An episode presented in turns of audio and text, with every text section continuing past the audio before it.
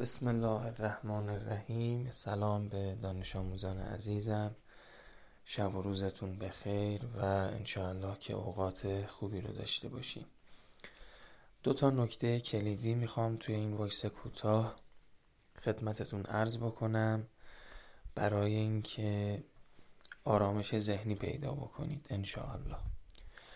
که انقدر این مسئله اهمیت داره کسانی که آرامش فکر نداشته باشن بهترین تکنیک ها برای مطالعه و حل مسئله هم اگر استفاده بکنن اونچنان سمر بخش نخواهد بود. اولین تکنیکی که برای آرامش ذهن توی این ایام و به مناسبت این شبها و روزها خیلی مهمه که بهش باید توجه کرد.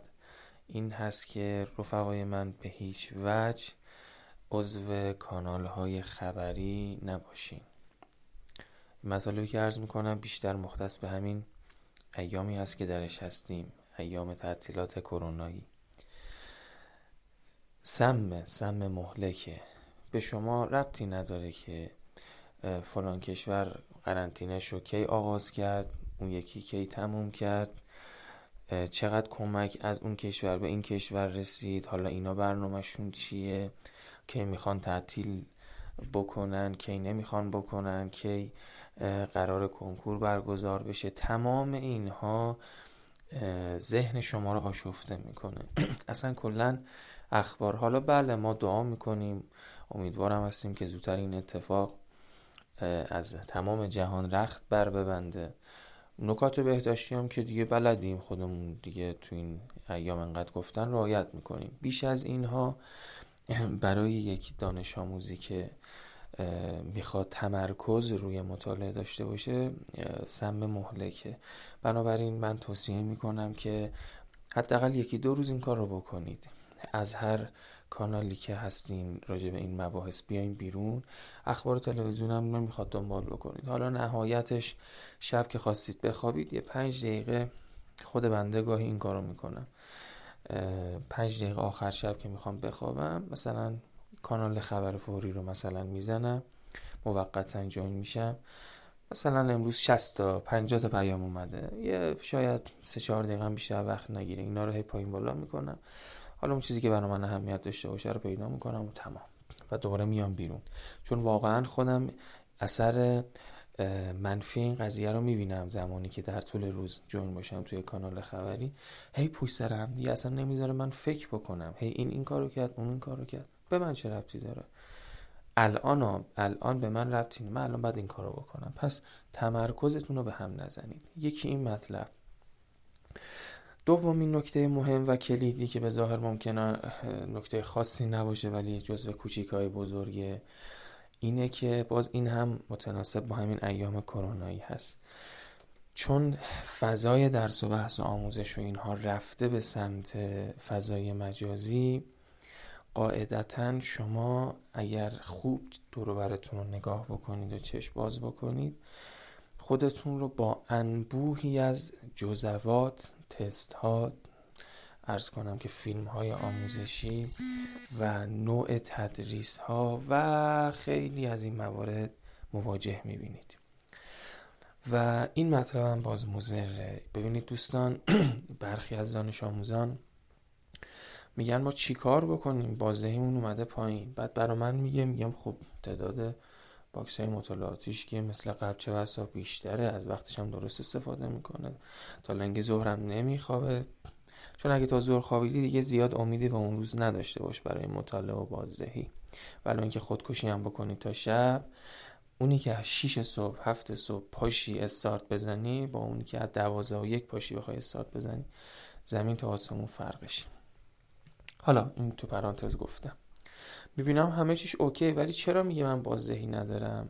وقتی من ریز میشم می‌بینم که کلی جزوه مثلا نسبت به درس دین و زندگی نسبت به فلان درس نسبت به کلی جزوه جمع بری کرده. چرا؟ چون تو هر کانالی که مرتبط با اون درس بوده جوین بوده هر استادی هر ادمینی هم تو هر روز یه جزوه هم بذاره تو هر درس ببینید چقدر جزوه میشه. بعد این مثلا تو تلگرام دارم قشنگ مثالای عینی می‌زنم که به دردتون بخوره. کانال درست کرده گروه برای خود صفحه شخصی زده.